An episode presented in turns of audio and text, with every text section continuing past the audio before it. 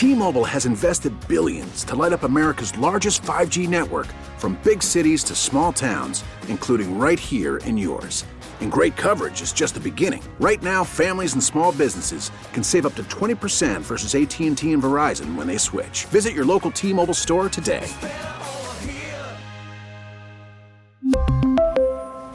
Plan savings with 3 lines of T-Mobile Essentials versus comparable available plans. Plan features and taxes and fees may vary.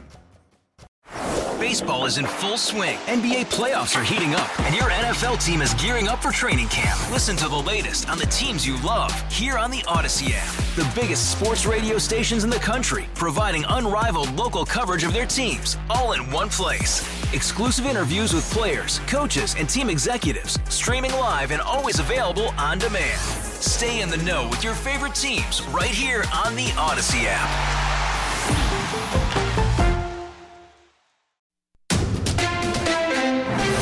America's most trusted source for news. KMOX. At 503, it's a clear sky and 54 degrees right now downtown at the Arch. Today is Tuesday, January 10th. I'm Michael Calhoun. Our top local story a ban on assault style weapons is nearly in place across Illinois.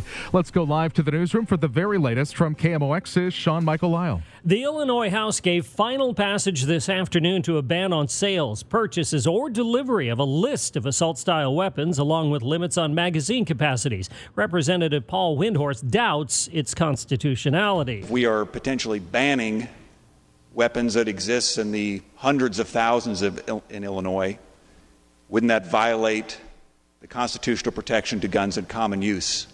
As uh, dictated by the U.S. Supreme Court. Governor Pritzker may have already signed the bill by now, which goes into effect immediately. Those who already own the banned guns may keep them, but have to register with the state police. Michael? A follow up to a story KMOX reported on last week on the increase in semi automatic guns being converted to fully automatic with an attachment. The U.S. Attorney says a St. Louis man was arrested with two illegally modified fully automatic Glock handguns. 25 year old Cortland Green is also accused of selling drugs. The feds say Green, who is a documented gang member, had parked his car and was surrounded by St. Louis police with spike strips. He drove off, crashed into an occupied car, and then fled on foot. Investigators say Green's modified weapons had a drum magazine with 41 rounds, and the other had a 20 round extended magazine. Since being convicted of involuntary manslaughter in 2022, he cannot possess a weapon. Under federal law, the mere possession of the device is punishable by up to 10 years. Maria Aquina, KMOX News. St. Louis Circuit Attorney Kim Gardner is named in a federal lawsuit alleging she discriminated against an employee who is white. The person filing the lawsuit, Rebecca Ann Getz, claims she was in a meeting with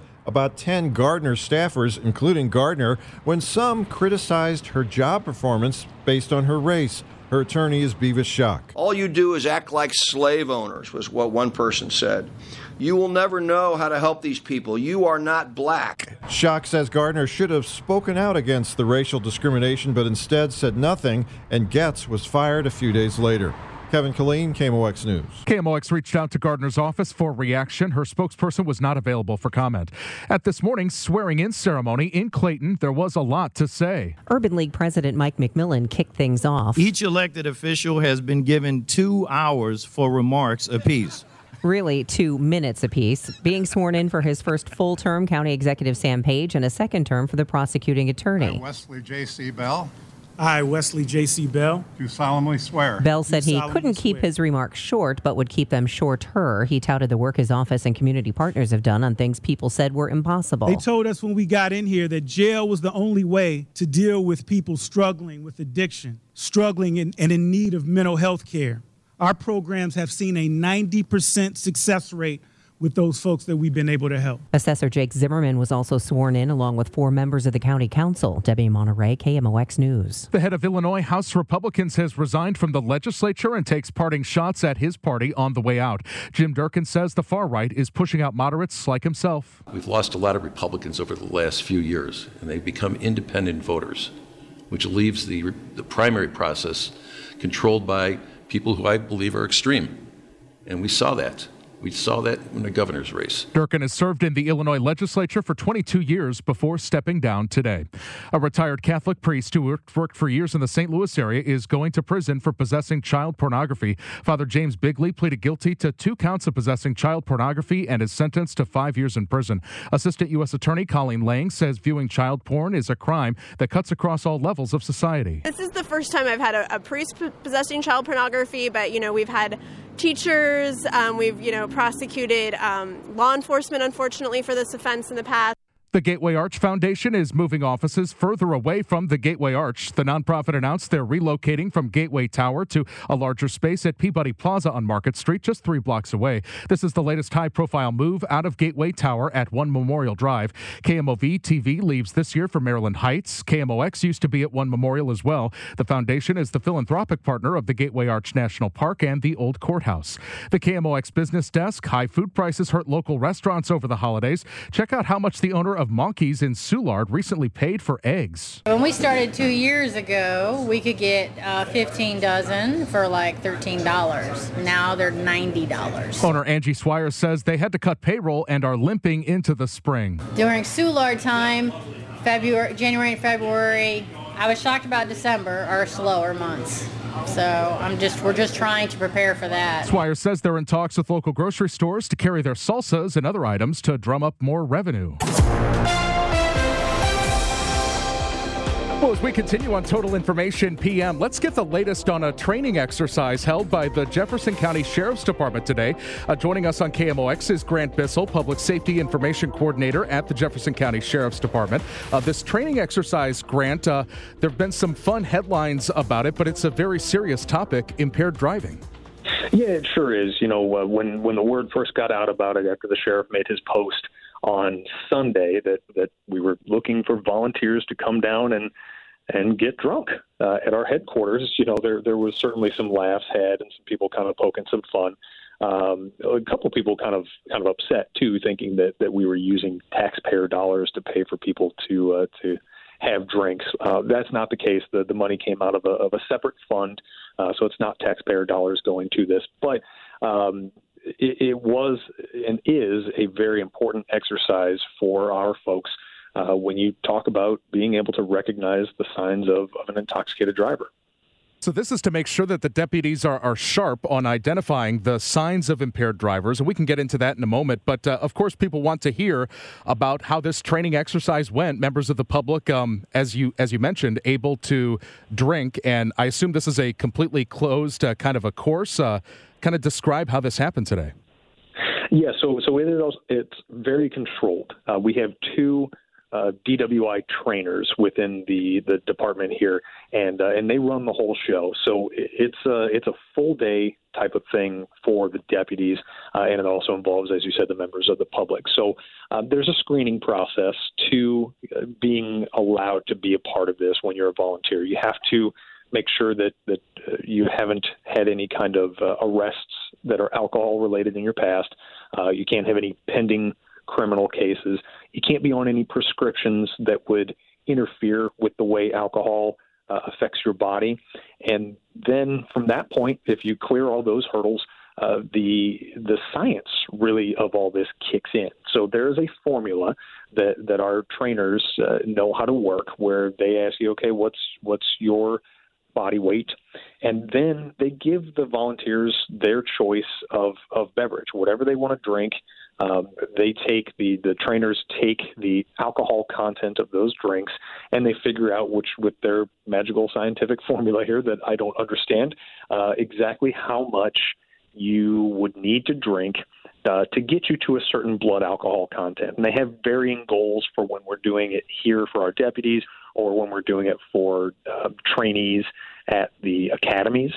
Uh, and then basically the deputies sit in a class for the first couple hours where our, our trainers are instructing them on a, a number of different things.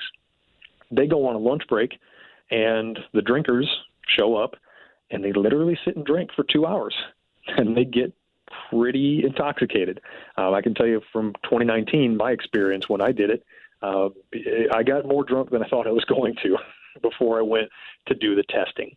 Uh, and then after the two hours, and uh, they they track your your BAC throughout. They make you blow into the breathalyzer, so they're making sure you're in that that good range that they're looking for. Uh, and then the volunteers go up and they submit to the tests that the uh, the deputies administer, and that gives them really the the hands-on experience, but also that firsthand knowledge of what it's really like. You can't use the the you know the beer goggles that you see at, at you know the don't drink and drive days before prom and everything to really replicate an intoxicated person. You you need somebody to actually be in that state, and and that's why we have people get involved uh, with this to give it the truest to life example for our deputies to learn from. What are the deputies looking for? What are kind of uh, some of the, the characteristics that they have to be on alert for? You know, there there are a number of, of signs and symptoms, obviously, of uh, a person being intoxicated. There's there's physical signs, you know, uh, slurred speech or not being able to, to keep your balance, things like that. And then there's other things that, that the deputies are, are looking for as far as when they start to talk with the individual. They'll, they'll start to ask kind of some some general questions. Hey, you know, what, what are you doing tonight? What's what's going on? You you on the way home? Whatever.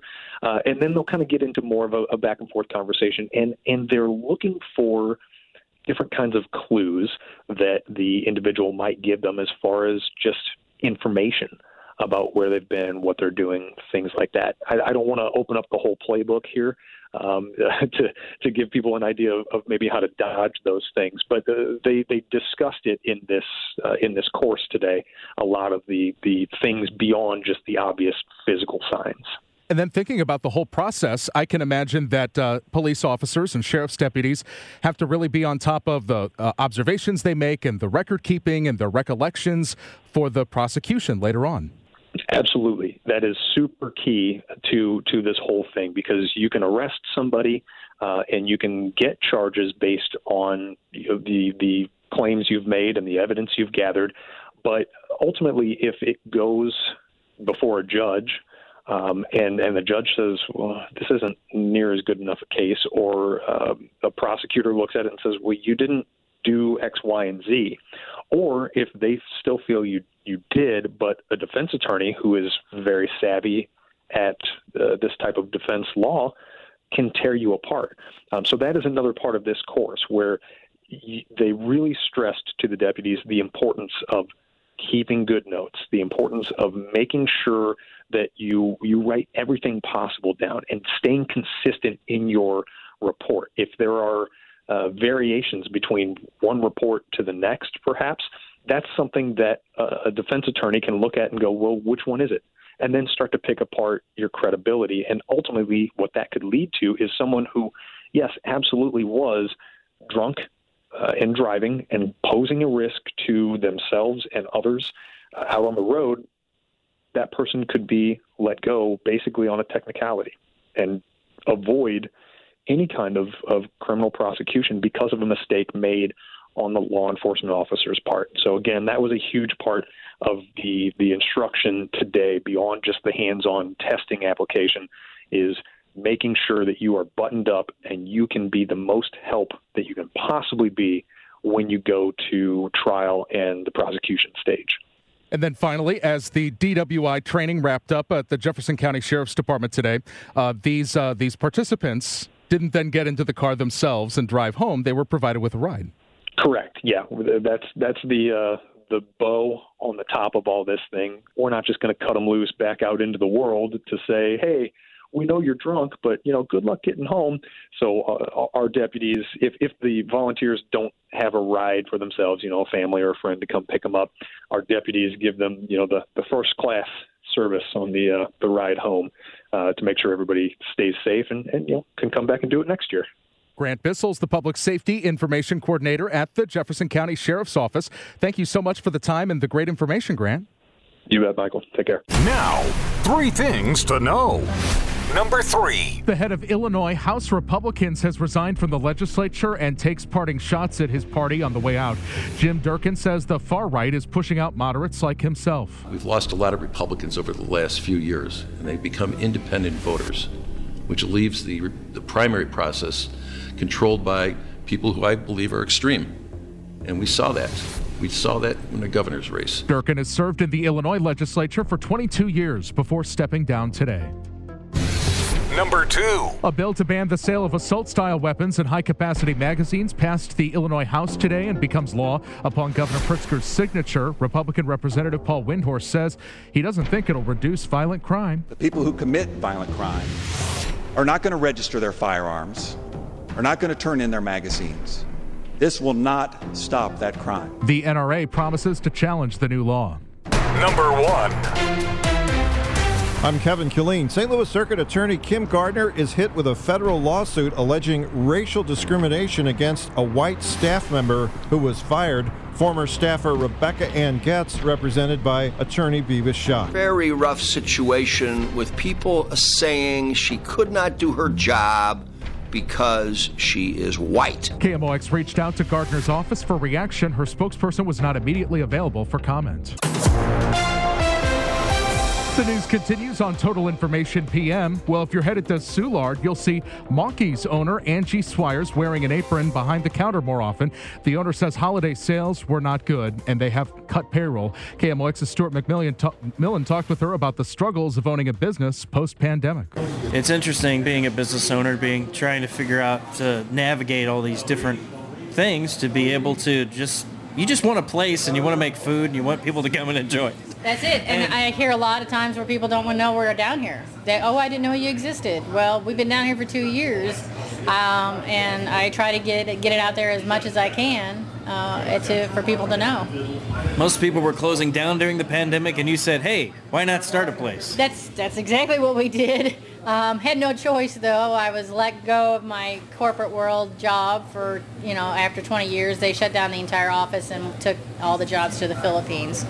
So I had a hard time finding another job that wanted to pay me for 20 years worth of experience. They wanted to start me at entry level, and if I was going to do that, making this, I'll just start my own business and see how that goes. What were you doing before? Customer service manager for a medical supply company. So, totally different world than what you're doing now. Extremely, yeah. Still doing the customer service, but Well, yeah. but uh, but yeah, not the medical part. Yeah, leave that out of the eggs. yeah, that's true. Um, so, uh, how did, did that help you do what you do now?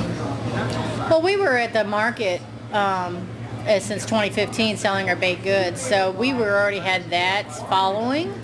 Uh, and then um, when we when uh, the company shut shut us down, we decided to uh, try to open up a brick and mortar close to the market, so people knew they could just come down a block and get our baked goods. And uh, you know, for the most part, it's been fairly well. Those people followed us down here.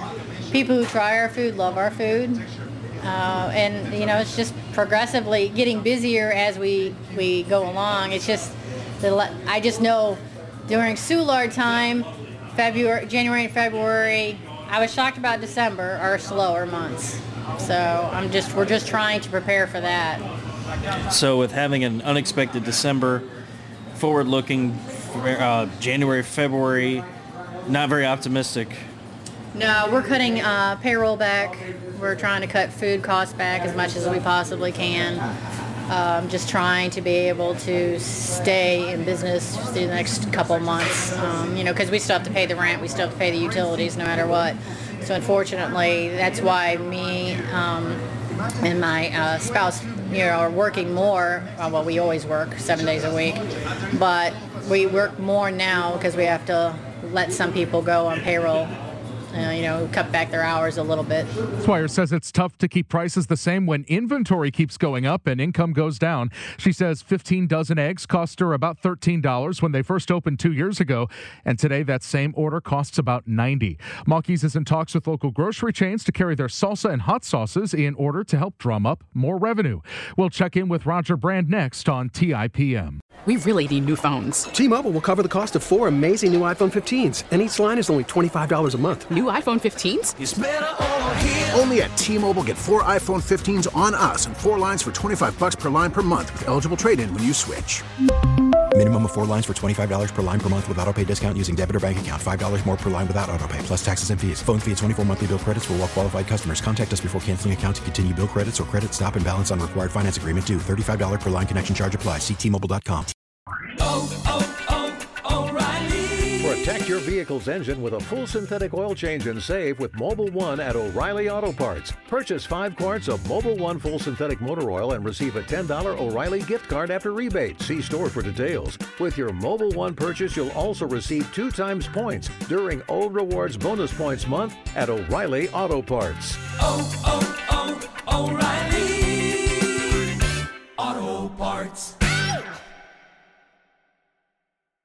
Hey, Rob Bradford here. I have set out on a mission with my good friends at FanDuel to prove what I have known for some time baseball isn't boring. Now I have a daily podcast to prove it with some of the most notable people in the baseball world screaming baseball isn't boring from the mountaintops or at least agreeing to come on our show. Players, managers, GMs, and yes, even the commissioner of baseball, Rob Manfred. It has been a constant wave of baseball's most powerful voices. So join the revolution. Subscribe and soak in Baseball Isn't Boring. Listen on your Odyssey app or wherever you get your podcast. You'll be glad you did.